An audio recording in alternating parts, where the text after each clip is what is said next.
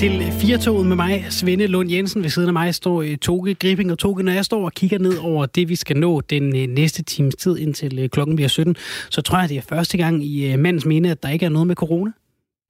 Det er i hvert fald øh, et program, der... Øh, ja, det, det, det, det tror jeg, du har ret i. Det er i hvert fald... Vi har, vi har været rimelig gode til at have en eller anden form for coronastatus øh, helt generelt. Sådan bare lige en enkelt touchdown på, hvad sker så, når i vi... Corona Live? Jamen, så snakker vi SAS, men det har også noget med corona at gøre. Vi snakker sommerpakke, det har i den grad noget med, noget med corona og, øh, at gøre. Jeg øh, var ved at fylde min øh, syvårige søn i øh, skole forleden, og så gik det op for mig, at øh, vi har gjort rigtig meget ud af at fortælle ham det her med at holde afstand og corona. Han har spurgt meget ind til, han har været meget interesseret i, jamen, hvordan fik den der flagermus i Kina corona? Altså, øh, er der nogen i vores familie, der var døde af corona? Nej, det var der ikke. Var der nogen i vores familie, der døde af SARS? Nej, det blev aldrig så slemt. Øhm, og det gik jo simpelthen op for mig, at øh, nu her, hvor vi i Danmark heldigvis er så småt ude på den anden side, det ser jeg med de forbehold, der jo stadig er folk i Danmark, der er smittet, og der stadig også er øh, ganske få, men stadig nogen, der, der desværre øh, mister livet til det. Jeg har simpelthen glemt at fortælle ham, at, øh, at det, var, det var, vi havde egentlig klaret den. Jeg har glemt at fortælle ham, at, at det var stort til slut i Ej, Danmark. Det er synd. Det... Ja, ja. Man det gik bare lige op for mig, ikke? At, at du ved, nu har jeg malet fanden på væggen i mega lang tid, og ikke røre ved noget, og ind i butikker, og ind i busser, og, og holde op og passe på, og pandemi og det ene og det andet. Så har jeg bare glemt at sige, at det var slut.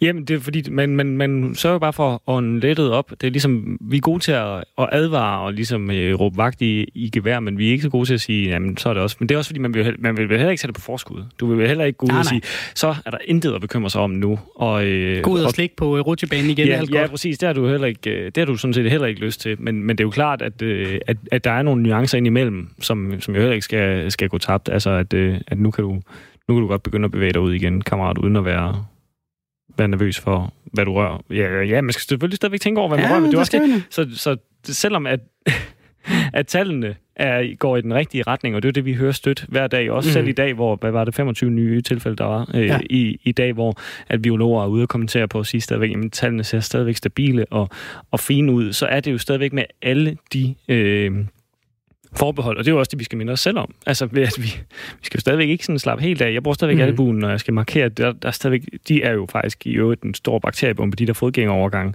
Ja. Har tænkt over det?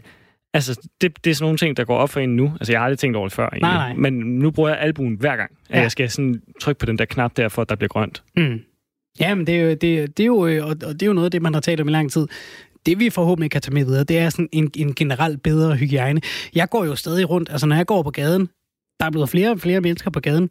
Vi er begyndt at, at slappe mere af, også i kraft, øh, at vi er begyndt at vende tilbage til en dagligdag med øh, skole og job og så videre, der er åbent, og børn er i skole og så videre. Øhm, og vi skal ud og nyde solskinnet også naturligvis. Butikkerne er åbne. Alt det der, vi er øh, så småt på vej øh, øh tilbage ved hverdagen. Jeg, har, jeg går stadig rundt som Scooby-Doo, når, øh, når jeg går rundt på gaden. Hvis et øh, menneske kommer for tæt på mig, så øh, ryger jeg to meter op i luften og løber den anden vej nærmest.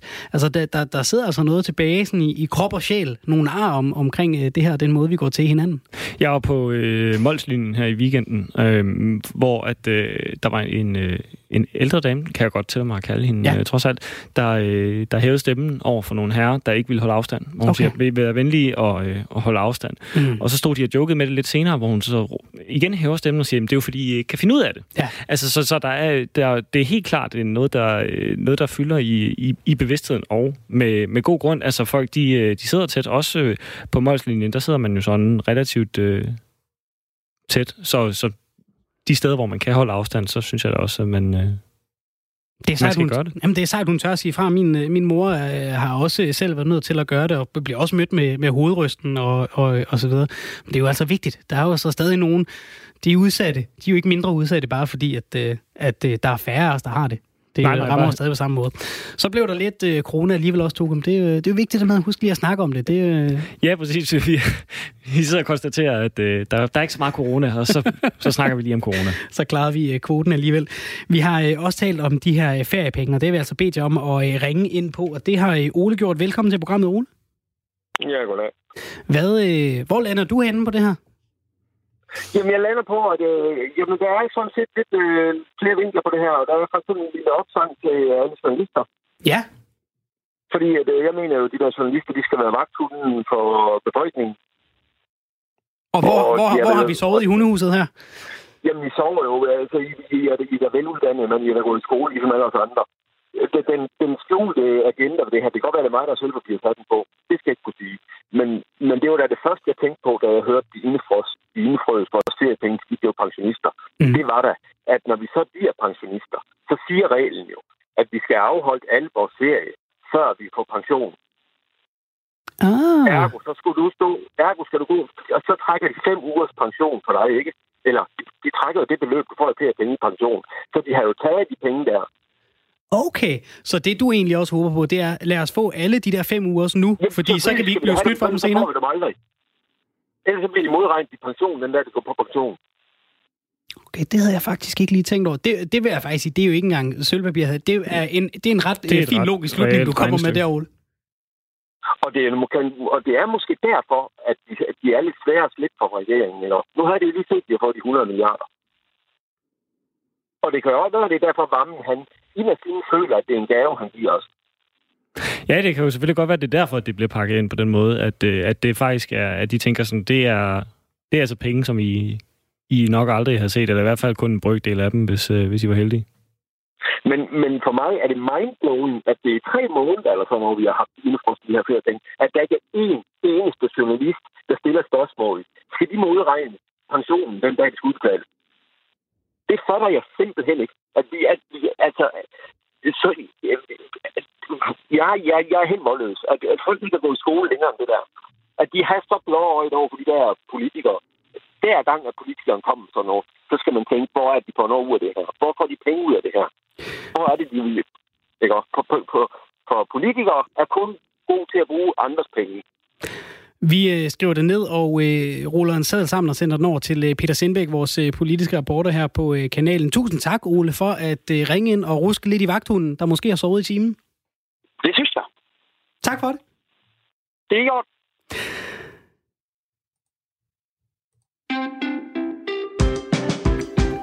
Joanna-huset, det bliver øh, Danmarks første krisecenter for børn. Det skal være det sted, der kan huse de børn, hvor øh, der ikke er nok, hvor det ikke er nok at øh, kontakte børnetelefonen eller kommunen. Det skal være det sted, hvor de børn, der frygter for deres liv, kan henvende sig. Vi har lederen af Joanna, Joanna-huset, Jette Wilhelmsen, med på telefonen. Velkommen til, Jette. Tak skal du have. Det er første gang, vi i Danmark får et krisecenter for børn. Har vi behov for det? Jeg har været socialrådgiver i 20 år øh, og arbejdet med børn og unge og deres familier i, igennem alle de år, og har mødt øh, en del børn og unge på min vej øh, som socialrådgiver, som kunne have brug for sådan et sted her. Så, øh, så det første og fremmest kan man sige, øh, øh, bygger det på, på den praksis, som, som jeg og de andre, der står bag øh, foreningen, øh, det bygger på vores praksiserfaringer, og så bygger det også på kan man sige, undersøgelser og, og viden inden for det sociale område. Så ja, der er et behov for det. Hvad er det for nogle øh, børn, I vil, I vil byde velkommen? Altså, jeg går ud fra, at i princippet er alle jo velkommen, ikke? Men hvad er det for nogle børn, som, øh, som I uh, har tænkt jer at, at målrette der mod at hjælpe? Jamen, det er et sted, kan man sige, som har åbent 24 timer i døgnet. Øhm, og det vil være et sted, hvor børn og unge selvstændigt kan henvende sig øhm, i den fase, øh, hvor de, de rækker ud efter hjælp. Så det vil være børn, som er i en krise eller en kriselignende situation. Hvordan, øh, ja, hvordan ja. afgør man, hvad, hvad, hvad den her krise øh, er? Altså, hvor, er, ja. der, er, der nogen sådan, øh, er der nogle kriterier, eller, eller er, det en, er det et skøn? Jamen, det er et godt spørgsmål, for man kan sige, at nu kalder, nu kalder jeg det krise, øh, og det er jo ikke sikkert, at de børn og unge, der kommer der, vil kalde, øh, kalde det krise, eller tænke om der situationer, at de er en krise. Så det er klart, at det vil være sådan et, øh, en, en konkret øh, skøn øh, i, den, i det enkelte møde med det enkelte barn og den enkelte unge. Ja.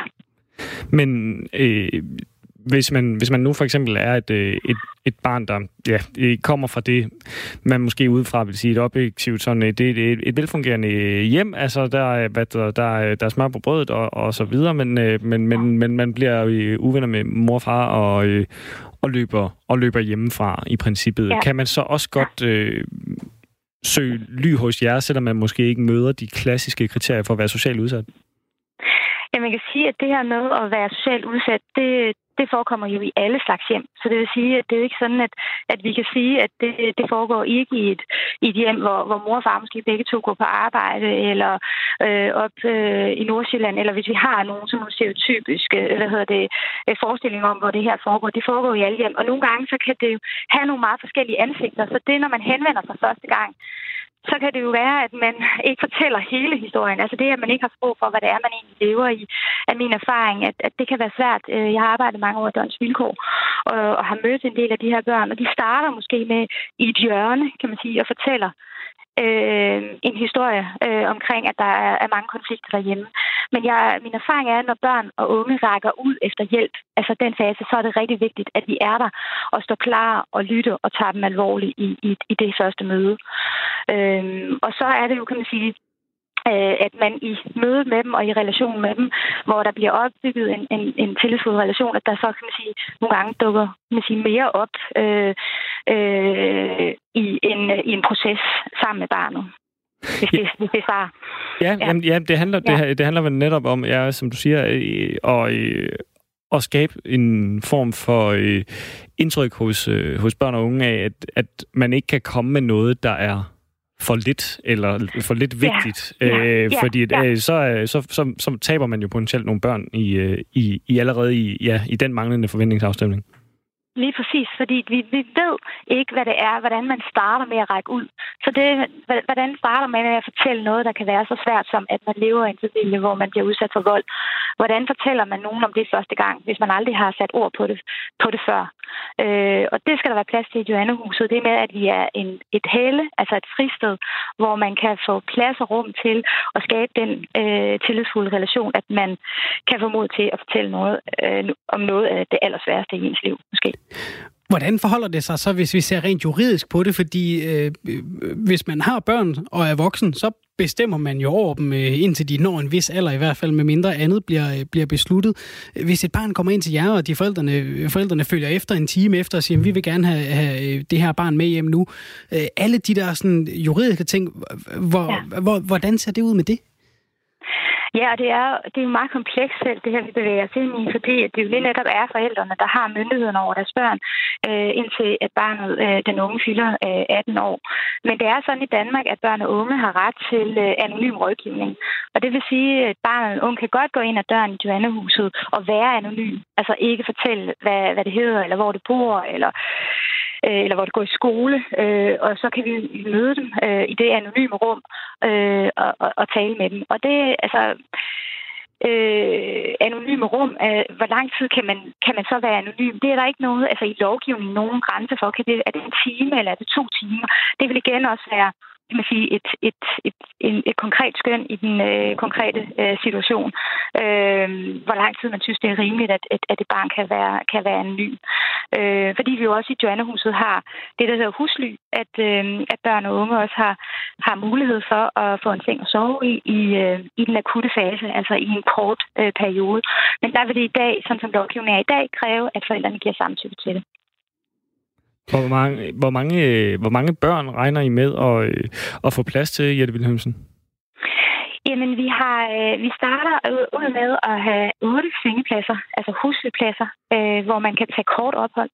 Øh, og udover det vil det være et hus, der har åbent 24 timer i døgnet, hvor man kan gå ind og gå på toilettet, øh, tage et bad, få vasket noget tøj, få noget at spise, få noget at drikke, øh, få anonym rådgivning. Og der vil vi have, kan man sige, rum til en del børn hver eneste dag, der kan komme ind ad døren. Hvor mange cirka? Jamen, jeg, jeg, vil, jeg vil vurdere en, en 10 børn i, i døgnet, udover de kan man sige, øh, 8 børn, som kommer ind og, hvad hedder det, og, og vælger at, at overnatte. Øh, men igen er det jo også afhængigt meget af, den, af det enkelte barns altså ophold der. Altså et barn, der kommer ind og får rådgivning, er det en rådgivning, der var en halv time, eller er det en rådgivning, som var flere timer? Øh, det vil igen, kan man sige, ja, øh, ja afhængig af det. Øh, og vi har kan øh, tilknyttet en meget stor gruppe af frivillige allerede.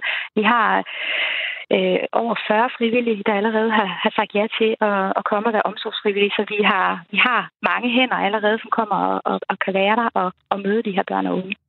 Jette Wilhelmsen, er det et... Øh en erklæring for, for et samfund som, som det danske, at vi er nødt til at have et øh, børnekrisecenter, eller er det en øh, sejr, at, at, øh, at vi endelig får det? Jeg tænker bestemt, at det er en sejr, at vi endelig får det. Jeg tænker, at øh, vi har i, i mange år har, har kvinder øh, haft ret til at tage på krisecenter, hvis de bliver udsat for, for vold øh, af deres øh, samlever eller, eller ægtefælde. Øh, og jeg mener, det betyder, at, øh, at børn og unge også øh, har mulighed for at gå ind ad en dør øh, 24 timer i døgnet. Øh, I dag kan man sige, at hvis man lever som barn i en familie, hvor man bliver udsat for vold eller andre overgreb eller andre svigt, jamen, så har man faktisk ikke et sted, hvor man kan gå hen øh, øh, uden at, at, øh, at, at dele det med, med en voksen. Altså man først skal igennem kommunen, for eksempel hvis, hvis man skal anbringes, eller hvis, øh, hvis man skal hen og gå ind i en kommune, der, jamen så øh, kan det være svært at gennemskueligt for et barn, hvad det er, man sætter i gang. Og det her, kan man sige, det bliver et sted, hvor, som er, er, hvad hedder det, er lavet øh, til, at børn og unge, kan man sige, kan, kan, kan måske bedre kan gennemskue, hvad det er, at, øh, at de går ind til. Jeg har selv arbejdet i, i, øh, i det kommunale system, og det er øh, på mange måder et rigtig godt system, vi har i Danmark, men det kan også være et rigtig svært system at gennemskue for et barn og nogen. Du var inde på, på den her øh, anonymitet. Øh, bliver det så også sådan, at øh, Joanna-huset får en, øh, en, en hemmelig adresse, og hvordan udbreder man kendskabet blandt børn og unge til, at det her sted findes, uden at adressen måske ja, undslipper jamen det bliver ikke en hemmelig adresse, vi får. Det bliver ikke et sted, som, øh, som gemmer børn eller skjuler børn. Altså det vil være et sted, som, hvor, øh, hvor, hvor alle skal vide, hvor det er, det ligger. Øh, det bliver ikke et, et, et hus, hvor, hvor, øh, hvor der kommer andre voksne end de voksne, som arbejder der, men det bliver et hus, hvor vi vil være i dialog med for eksempel forældre, eller dialog med øh, andre aktører på området, eller kommunerne. Men selve, kan man sige, den etage, hvor Joannehuset ligger, Joannehusets lokaler ligger, det vil være et sted, hvor der kun er børn og unge. Men, øh, men, øh, men vi vil brugbygge både til forældre, andre aktører og, og til, til myndigheder i samarbejde med de børn og unge, som kommer hos os.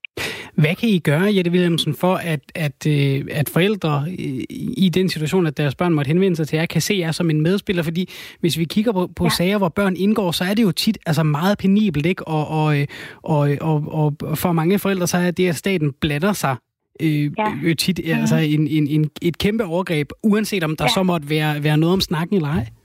Ja.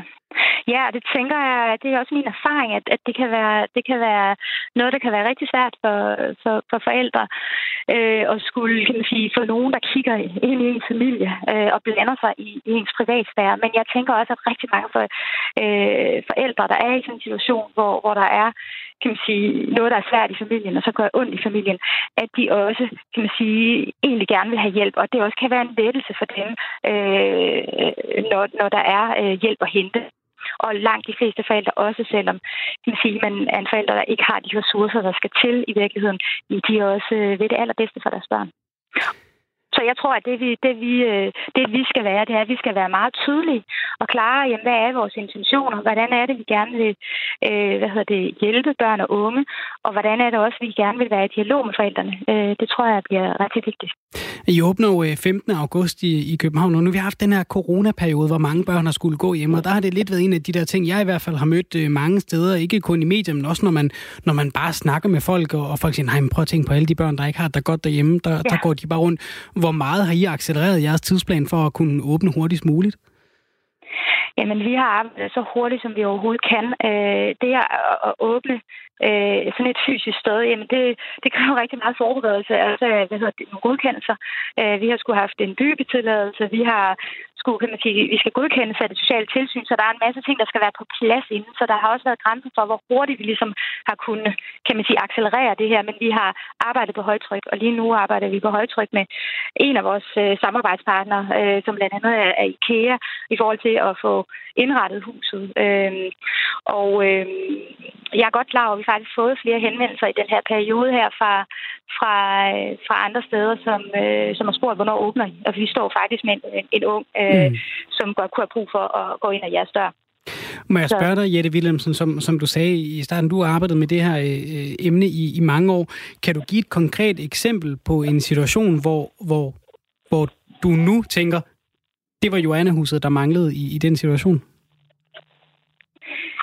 Ja, det kan jeg godt. Øh, jeg har... Øh, jeg har, og, og mange af de øh, eksempler, kan man sige, som, som har, kan man sige, øh, øh, født ind til, til den her idé. Det, det er nogle, nogle børn og nogle unge, jeg har mødt i en tid øh, i børns vilkår. Og blandt andet kan man sige, har jeg mødt en, en, en pige på, på cirka 13 år der, som ringede øh, til børnetelefonen og fortalte om, at, at hun levede i en familie, hvor, hvor faren var meget, øh, øh, hvad hedder det, voldelig, øh, både over for hende og hendes søskende og, og for, for moren.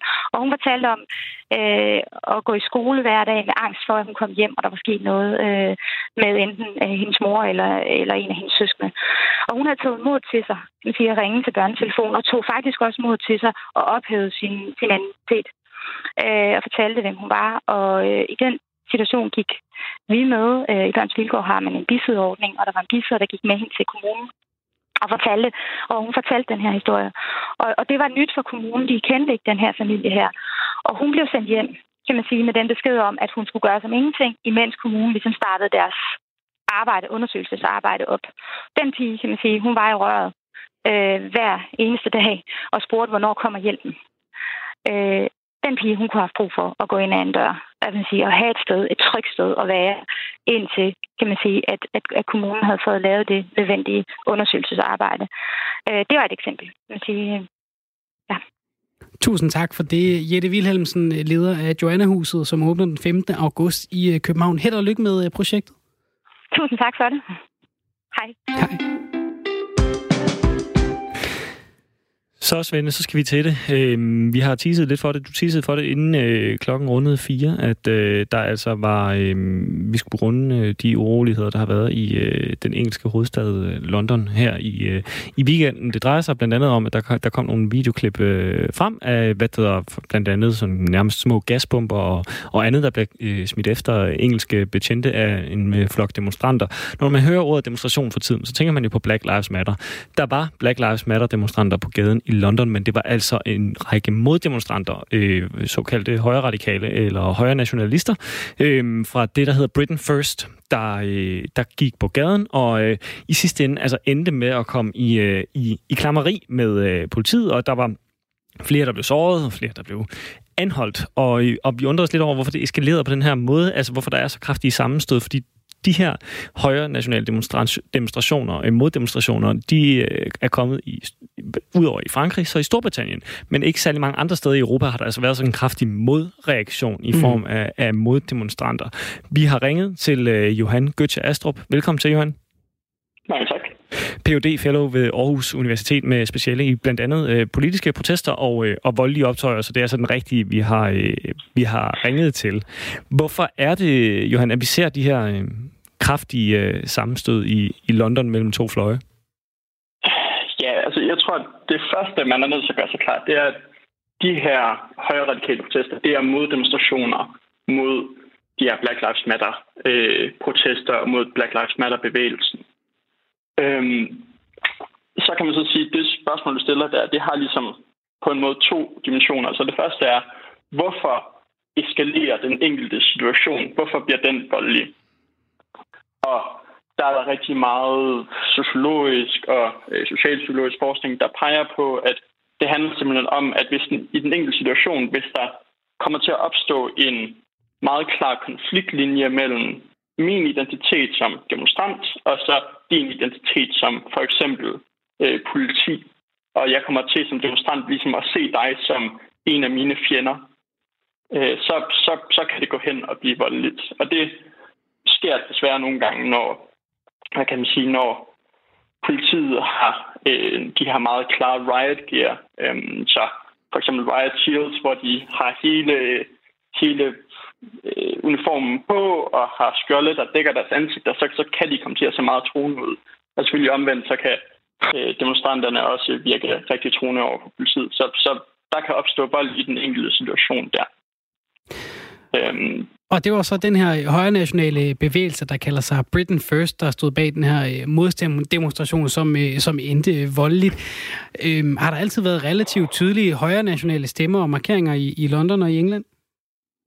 Ja, altså man kan sige, der er en, der er en tradition i England, men også i andre europæiske lande selvfølgelig for, øh, for hvad skal man sige, for højere radikale protester. Så en af de fortilfælde, man kan gå tilbage til, det er i 2001, hvor der var øh, hvad skal man sige, optøjer i nogle af de nordlige byer øh, i England, især i Bradford, hvor øh, den nationale front og det øh, britiske nationale parti var med til at øh, råbe det racistiske slogans efter det asiatiske community derop, og så eskalerede det ligesom at blive, øh, at blive voldeligt.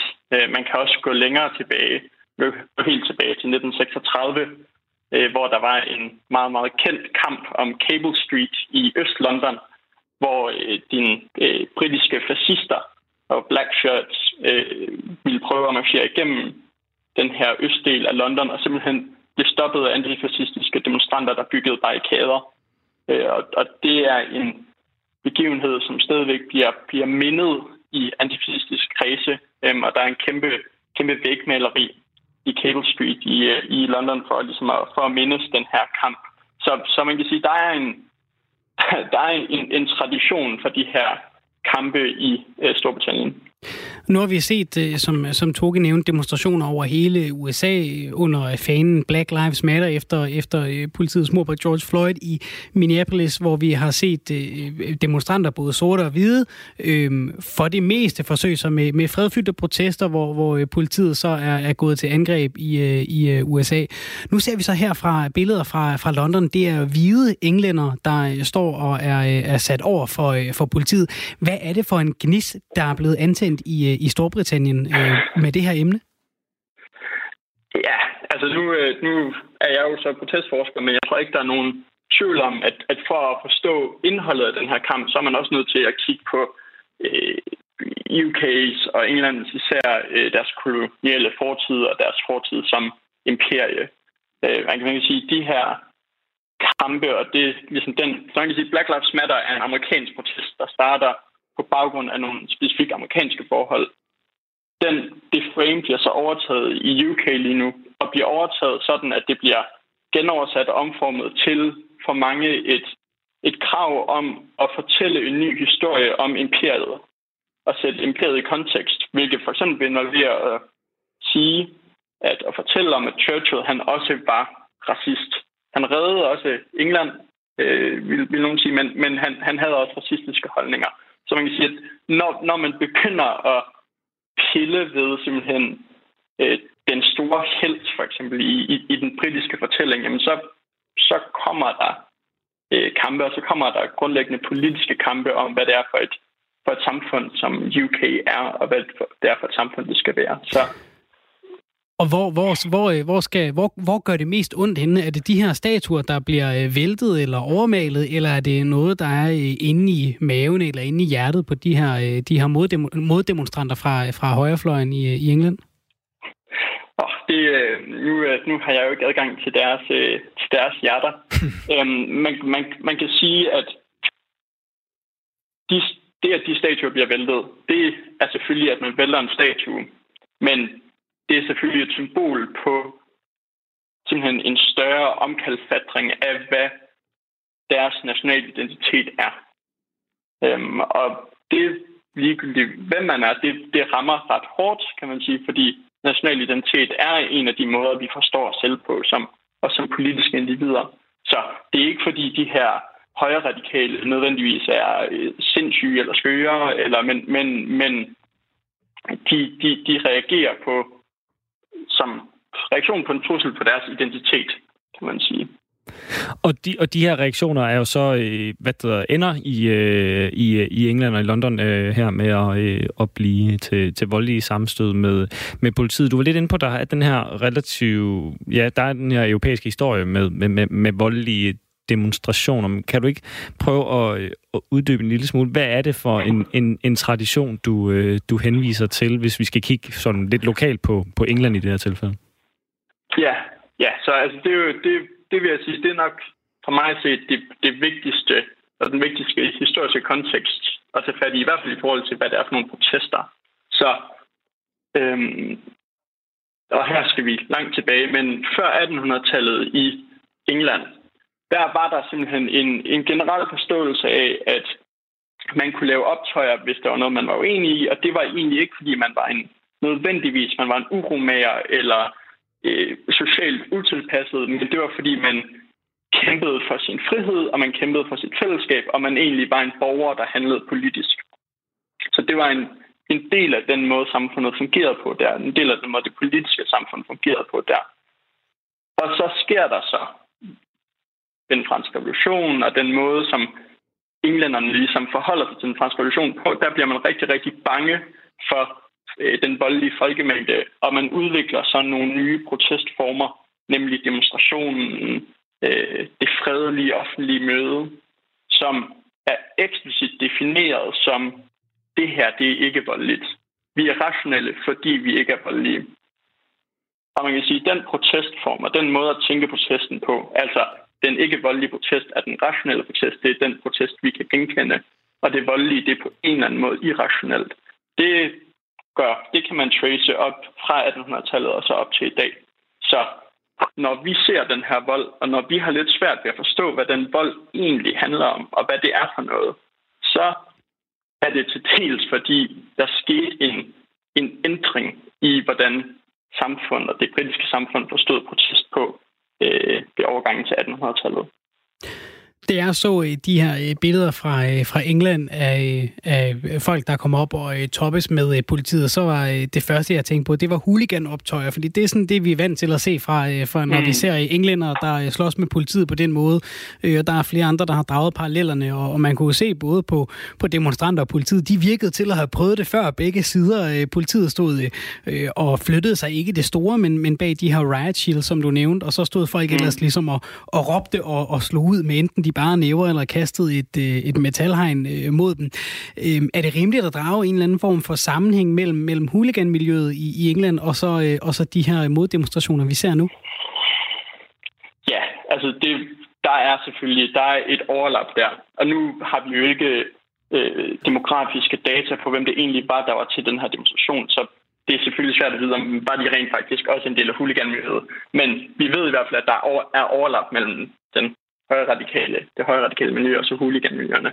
Men det jeg så også vil sige, det er, at for eksempel så har øh, en kommandør i øh, Londons politi været ude og kalde det for tankeløs huliganisme. Og øh, deres indrigsminister og Boris Johnson har været ude øh, og øh, kalde dem for ballademager. Bare sige, at det var bare nogle folks. Og jeg tror, det er vigtigt, at vi kan trække relationen til huliganisme og sige, jamen det er der, men også sige, men det her, det er også noget mere. Det her er ikke bare din almindelige huliganisme, men det er også en politisk kamp øh, mellem, mellem nogle borgere, der er dybt uenige om, hvordan deres samfund egentlig skal se ud.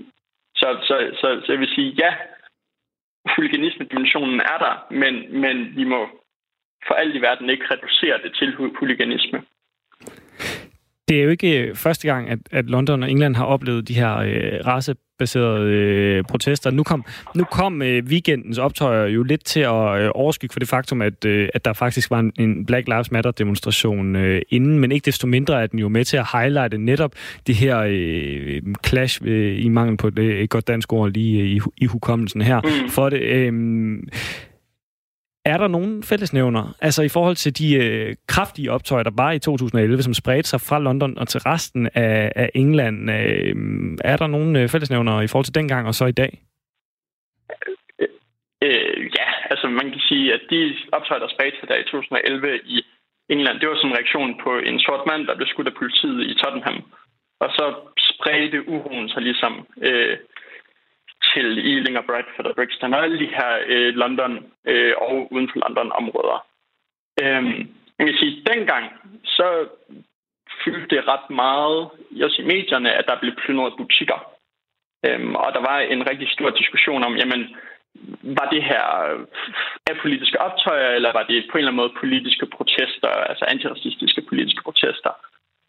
Det vil jeg sige, det, det har vi set mindre af i forhold til de her Black Lives Matter-protester den her gang. Ikke? Altså det, det, er, det virker som, at det er blevet meget mere bredt accepteret, at selvfølgelig er det her politiske protester, øh, der, der, der prøver at, at tage fat i, i en, øh, en racistisk historie i, øh, i Storbritannien. Johan øh, Gøtse Astrup, øh, vi har set øh, nu i, i USA, at der har man fået pillet sårskorpen af, af noget, der gør ondt og, og rækker mange år tilbage, og, og det er et emne, altså, altså hvordan sorte bliver behandlet af politiet, men også racisme generelt i samfundet er noget, som, som øh, mange lige pludselig har begyndt at tale, at tale lidt højere om, end, end de har gjort tidligere. Der er begyndt at komme nogle reelle konsekvenser og reaktioner, altså folk, der bliver filmet, øh, mens de er racistiske, bliver fyret fra deres job ret hurtigt, fordi man, man vil på en eller anden måde ikke associeres med det længere øh, på samme måde, som man måske har accepteret tidligere. Hvor, hvad, hvor stor, hvis du skal komme med et gæt, hvor, hvor stor en uro ligger der ulmer over overfladen, under overfladen i det, i det britiske samfund? Altså, hvad er, det, hvad er det, der potentielt kan blive taget hul på her? Øh, ja, så, så ja, stor, tror jeg, øh, hvis troligt, man kan sige, øh, de sidste par år. Altså, man kan sige, UK er også i en post-Brexit tilstand, hvor de skal prøve at finde ud af, hvem de er som, som, et, som et samfund, og hvad deres identitet er. Og der er en af de ting, som de er nødt til at forholde sig til, og som de også måske begynder at forholde sig til nu, ikke? det er, hvordan skal de forstå deres imperiefortid. Øhm, og, og altså, det, det er en indgroet del af det britiske samfund, den her imperiefortid. Øhm, og en del af imperiet var tanken om, at øh, den hvide mand havde en øh, ret og en pligt til at uddanne den øh, sorte mand. Så, så, så øh, det ligger rigtig, rigtig dybt i det samfund, og, og, og det, ja, det bliver øh, spændende at følge, hvad der sker øh, over øh, på den anden side af kanalen. Tusind tak, Johan Götze Astrup, for at øh, være med her i øh, Firtoget for at gøre os lidt klogere på det her, hvad der sker i England lige nu. Ja, øh, tak fordi I var Det var da så lidt. Så må jeg ellers skynde mig at sige, det er vist ikke kanalen, der er mellem Danmark og England. Det er vist Nordsøen, er det ikke? Jo, jo, jo. Men det er altså, fint, der er en kanal et eller andet sted dernede af. Men det er mellem Frankrig og England, ja, ikke? Jo. jo. Så fik vi også lige geografilektionen på plads. Så fik vi også lige det på plads. Toge, har du styr på dit nem idé? Det har jeg ikke. Det har jeg ikke. Jeg ved, ved faktisk ikke, hvor det, nej, jeg ved ikke, hvor det ligger lige nu. altså lige nu, der ved jeg ikke, hvor det ligger. Men passer du på det generelt set? Ja, det synes jeg. NemID, det er altså det her lille øh, hvide stykke pap med en hel masse tal, som øh, altså udgør vores NemID og øh, er adgangen ind i en masse offentlige øh, tjenester og øh, services. Det burde være sikkert for eventuel misbrug, og øh, du har sikkert heller ikke tænkt det anderledes, når du har tastet de mange koder ind, men det kan altså godt lade sig gøre at få sit NemID misbrugt. Det er sket for den 38-årige Sirid, som lige havde be, som øh, modtog et nyt nøglekort, øh, og kort tid efter opdagede, at der var blevet hævet 12.000 kroner fra hendes øh, lønkonto. Det var simpelthen nogen, der, øh, der havde, øh, der havde øh, prøvet at logge ind for hende og holde øje med. De kunne holde øje med, hvor, hvor, hvor mange koder der var tilbage. Hun vidste ikke engang, at der var blevet sendt et nyt nøglekort, og så opsnappede de det ligesom. På hendes budgetkonto blev der også hævet 30.000 kroner. Det skriver DR.dk, der har talt med hende her, Sirid. Hvordan kan det lade sig gøre med et system, der burde være så sikkert? Velkommen til dig, Annette Højrup. Du er chefjurist hos Forbrugerrådet Tænk. Det er jo nærliggende, nærliggende at begynde med at spørge, hvordan kan det lade sig gøre, at ens nem idé bliver misbrugt? Øh, de, de, øh, så, vil, du ikke lige begynde igen, fordi jeg havde glemt at trykke på en knap. Velkommen til. Ja. Hvordan kan det lade sig gøre, at ens nem idé bliver misbrugt dernede højop? Det bør jo heller ikke kunne lade sig gøre, men uh, IT-hackerne, de er altså vældig moderne, skulle jeg til at sige. De, uh, de, uh, de udvikler sig jo hele tiden, og det skal den her teknologi jo kunne, kunne modstå. Det, der er sket her, er jo noget helt særligt, nemlig at en forbruger er gået på biblioteket, fordi man måske ikke har en computer derhjemme, eller fordi det lige er nemt. Og uden man så er klar over det, så har der altså været en hacker forbi, inden man kom og satte sig og puttede en, en keylogger, og svarede nogenlunde til sådan en USB-stik i størrelse, som er stukket ind. Og det, den keylogger der kan så, kan så suge alt den data, der bliver udvekslet øh, herunder ens CPR-nummer og ens øh, kode. Mm. Og, øh, og så har hackeren jo ligesom overvåget øh, det, det brugen af NemID i sådan en grad, at vedkommende har kunne se, hvornår skulle der bestilles et nyt, for det kan man først, når alle nøgle, nøglerne er brugt. Og så har hackeren så stillet sig ud til postkassen, så når posten kom med, med øh, kortet, så er det så blevet hapset. Så det her er jo en helt, helt særlig situation, som man ikke var forberedt på, og som man ikke var klar over kunne, kunne lade sig gøre. Og der må man sige, der er forbrugerne jo ikke været uaksom på nogen måde. Så der går jeg ud fra, at forbrugerne ikke kommer til at at hæfte overhovedet for mm. det her misbrug. Men derfor er det jo stadig meget, meget frygteligt, når det sker, og, og meget alvorligt, for vi ved heller ikke, hvor udbredt det her er. Vi ved ikke, hvor mange biblioteker, der kan have de her keylogger øh, eller altså enten har haft, eller, eller kan risikere at få. Så det, det er selvfølgelig en alvorlig sag. Og det er, jo også, det er jo også det, der er lidt uhyggeligt ved den her sag. Altså, når man tænker på, på sådan noget økonomisk kriminalitet, så, så er det jo tit meget digitalt, og så kan det være, at gerningsmændene sidder langt fra Danmark, men, men på en eller anden måde, så er det også meget analogt, det her. De har skulle stå ude ved postkassen ude i året ja. og vente på det her, øh, det her nøglekort. Det er altså lidt uhyggeligt. Det kommer lidt tæt på, synes jeg. Æ, Annette Højrup, øh, i, hvad, hvad, er det, hvad, er det, hvad er det, vi skal passe på med vores NemID? Altså, hvor, hvor skal vi være ekstra opmærksomme? Jamen altså lige nu må vi sige, at, at vi skal ikke bruge offentlige computer, når vi bruger vores nem idé. Det, det er en ting. Det, det, det viser de her sager. Men, men derudover må man jo sige generelt med nem idé, at det er altså super, super vigtigt at passe rigtig godt på det. Altså nøglekortet øh, skal jo ikke fotograferes og deles med andre. Koden skal man, den, den kode, man har, det er ikke den samme kode, som man også bruger til Facebook og alle mulige andre steder på nettet. Øh, så, så, så, så man kan sige helt generelt, gælder der jo et enormt øh, stort ansvar for forbrugeren i forhold til at passe på nemid kortet og koder og ikke dele det med nogen. Men, men det er en digital underskrift, øh, som man som udgangspunkt hæfter for. Men omvendt må vi også sige, vi ser nu nogle misbrugssager, hvor vi, hvor, hvor vi ikke mener, at, at det kan være forbrugerens ansvar at hæfte. Øh, så det tror jeg ikke kommer til at ske i de her keylogger-sager, for der er man jo helt undskyld. Men øh, vi ser faktisk også et misbrug af NemID, øh, det vi kalder phishing-mails. Altså det er jo de her mails, som vi alle sammen får en gang imellem, der udgiver sig for, eller det ligner noget fra skat, eller det ligner noget fra Nets, eller Digitaliseringsstyrelsen, øh, ens bank. Øh, men det er det i virkeligheden ikke. Det er hacker, der, der sender de her mails ud med spredehavl og håber, at, at nogen falder i fælden. Og der må vi også sige, at vi har set en udvikling fra, at engang så var det behjælpsomt oversat, og, og man, man kunne, med, med, hvis man havde lidt god tid, så kunne man godt gennemskue, at det var falsk. Det, det er faktisk enormt svært nu. Så, så, så, så udover det med kilder, må man også sige helt generelt, skal man være enormt varsom med at trykke på de her mails, med, eller links i mails, som nogle gange beder om, om nem idé. Der er altså en masse skam i omløb, som, øh, som man skal passe rigtig godt på, ikke at, at ryge fælden der.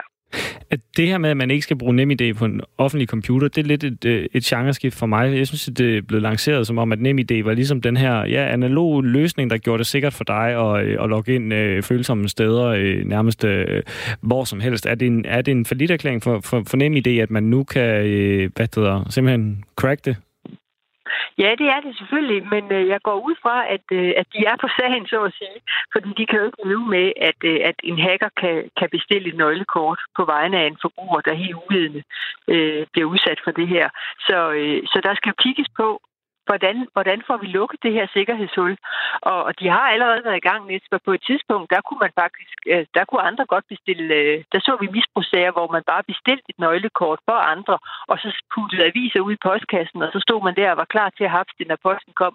Nu er sikkerheden øget sådan, at, at nu skal alle nøgler bruges inden et nøglekort kan bestilles. Men så viser det sig bare, at svindlerne, så har de så bare det mere tålmodighed, og så overvåger de en lige så længe, som der skal til, før et nøglekortet kan bestilles. Så man kan sige, nu, nu viser det sig, at, at så udvikler hackerne sig en ny metode, øh, og så bliver net jo nødt til at følge med.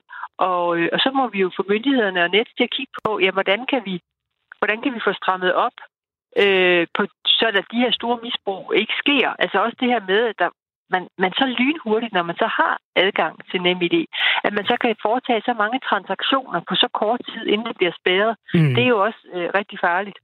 Annette Højrup, øh, som du siger, så sidder øh, Nets forhåbentlig og, og arbejder på det her nu. Hvis de gør det, så er det i hvert fald ikke noget, de øh, taler højt om. Det er skriver i deres artikel, som, øh, som vi har øh, taget baggrund i for at lave det her, så vi de har talt med SIDE her, at de har prøvet at få fat i Nets i to uger, og de har altså ikke givet lyd fra sig endnu og henviser til Digitaliseringsstyrelsen, øh, hvor de heller ikke vil kommentere på den konkrete sag, men, men siger, at øh, der er generelt mange risici forbundet med digitale løsninger, siger Adam Lebæk, der er vicedirektør. Hvad kan vi forlange sådan rent sikkerhedsmæssigt, øh, eller skal vi bare acceptere, at øh, når, man, når, vi, når vi digitaliserer mere og mere, så kan man snyde, ligesom man jo også har kunnet øh, blive snydt med et tjekhæfte i gamle dage, eller hvad det nu måtte være? Ja, nej, jeg synes bestemt ikke, vi skal acceptere tilstanden lige nu. Øh, myndighederne bliver nødt til, og det kan være, at politikerne beder om det, øh, via procedurerne i Folketinget, så at sige, at få, få indkaldt ministeren eller, eller, eller man bare øh, tager en snak med, med de, de relevante myndigheder, fordi vi bliver nødt til at få lavet et, et sikkerhedsnet under de her forbrugere. Vi har det også på dankortsområdet. Der, der skal der ret meget til, for at man kommer til at hænge på regningen som forbruger. Og jeg ved godt, man kan ikke lave et parallelt system, fordi en digital signatur er ikke det samme som et dankort. Men, men, men der er i hvert fald brug for at få strammet op på, på sikkerheden, så må man gøre det på nogle andre måder, sådan at, at risikoen ikke er så stor. Fordi øh, beløbene kan blive rigtig, rigtig store her på meget kort tid, og det er virkelig ubehageligt for forbrugerne. Og man ved jo ikke i sidste ende, Øh, hvem der kommer til at stå med regningen, så længe der ikke er øh, nogen særlige regler, altså når det bare er de almindelige aftaleretlige regler, der gælder her.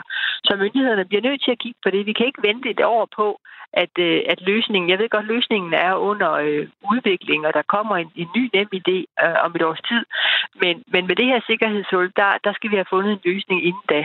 Men det er også vigtigt for mig at sige, at NemID generelt ikke er usikkert. Øh, det, det har en, en ret høj sikkerhed, det er der ingen tvivl om. Og det vi har set her, det er jo netop en situation, hvor forbrugeren ikke selv har afgivet sin kode, eller ikke oplyst eller opbevaret kortet usikkert eller, eller noget det her det er simpelthen noget, man ikke var forberedt på. Og det, det bliver man nødt til at håndtere. Annette Højrup, chefjurist ved øh, Forbruget, tænkt, I plejer at være rigtig gode til, når der kommer sådan en sag her, lige lave en checkliste. Hvad skal man være opmærksom på? Øh, hvad, skal vi, hvad skal vi lige have os, have os øh, bag øret, bare helt kort her til sidst, når vi bruger vores nem idé, det næste stykke tid, indtil øh, det her hul forhåbentlig bliver lukket? Ja.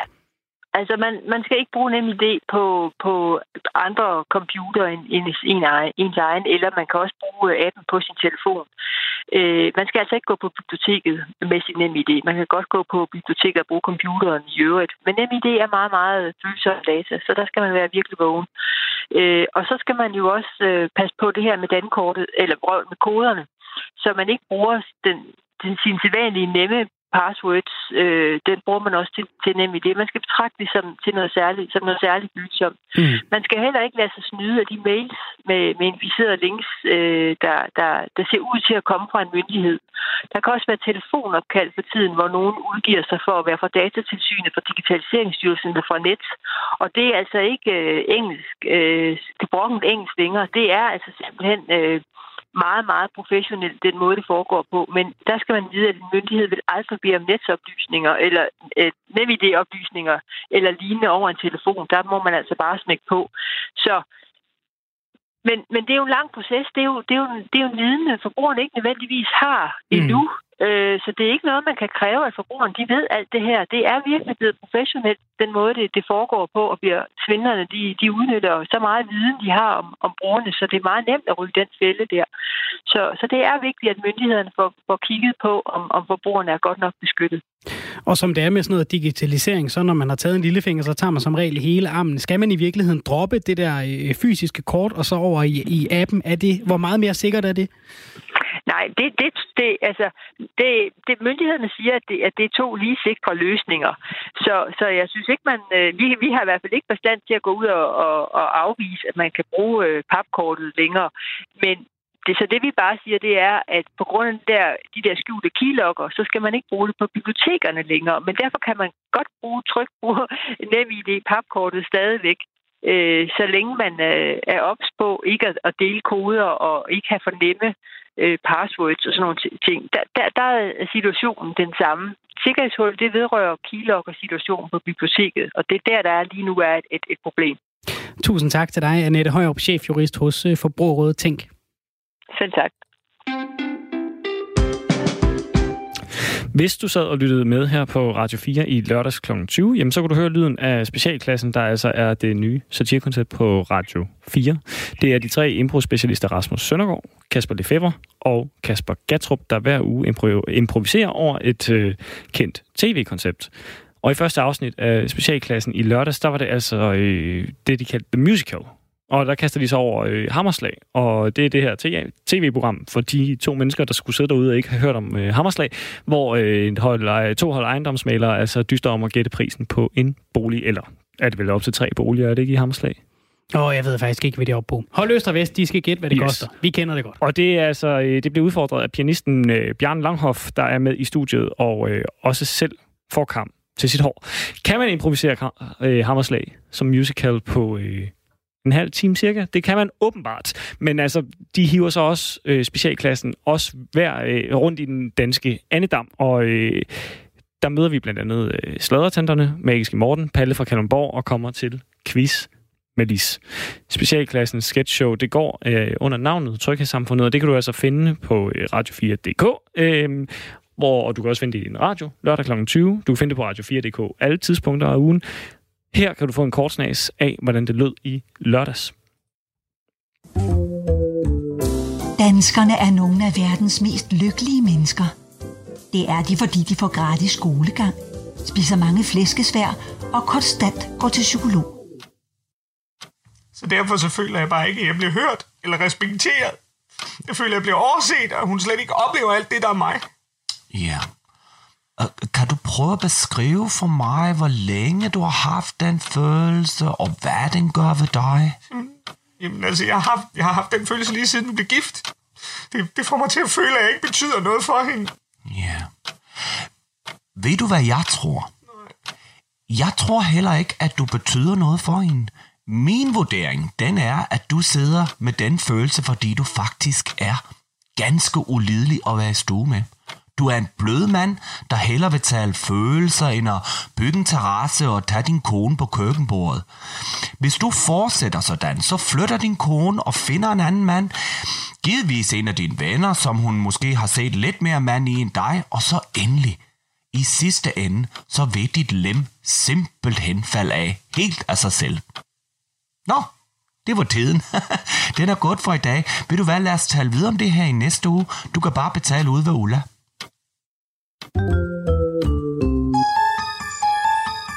Hej alle sammen. Så er det igen blevet tid til Radio Tryl med Magiske Morten. Trylleshowet, hvor jeg, Magiske Morten, tryller for og med jyderne. Og vi skal trylle og lave magi, og jeg kan høre jer alle sammen sige, jamen Morten, der findes jo ikke magi. Men jo, det gør der. Og det vil jeg bevise i en grad, så jeg slet ikke kan tro jeres egne ører. Som altid, så kan I lyttere jo skrive ind, hvis I er interesseret i at være med i mit lille show. Og jeg har valgt en af jer ud, som jeg vil ringe op til nu.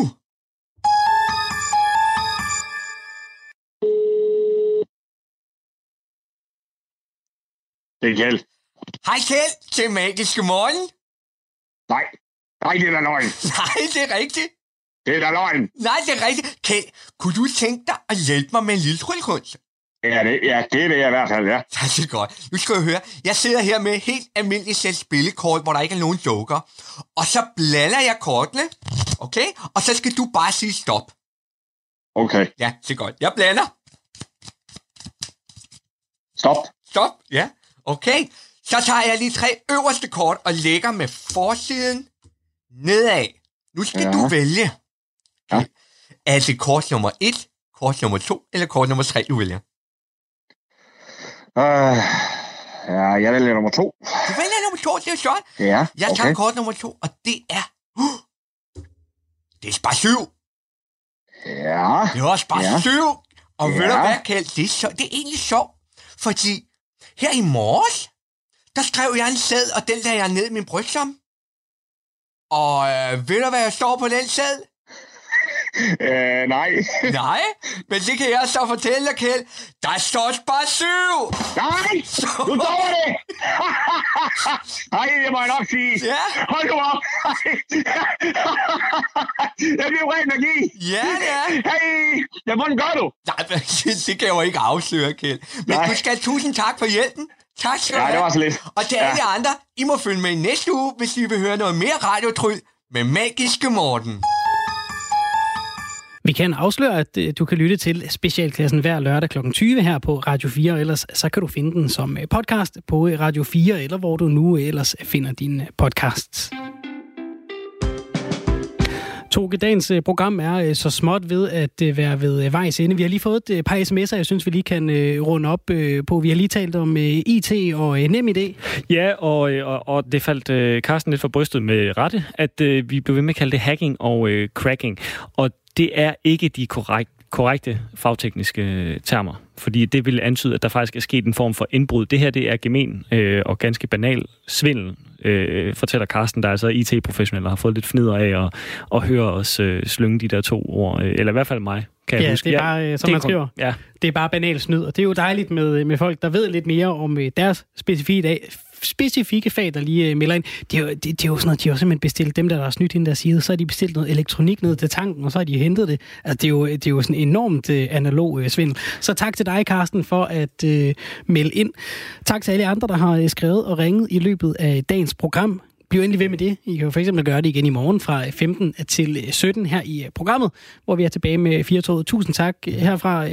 Mit navn er Svend Lund Jensen. Med mig har været Toge Gripping. Vi er tilbage igen i morgen. selv tak.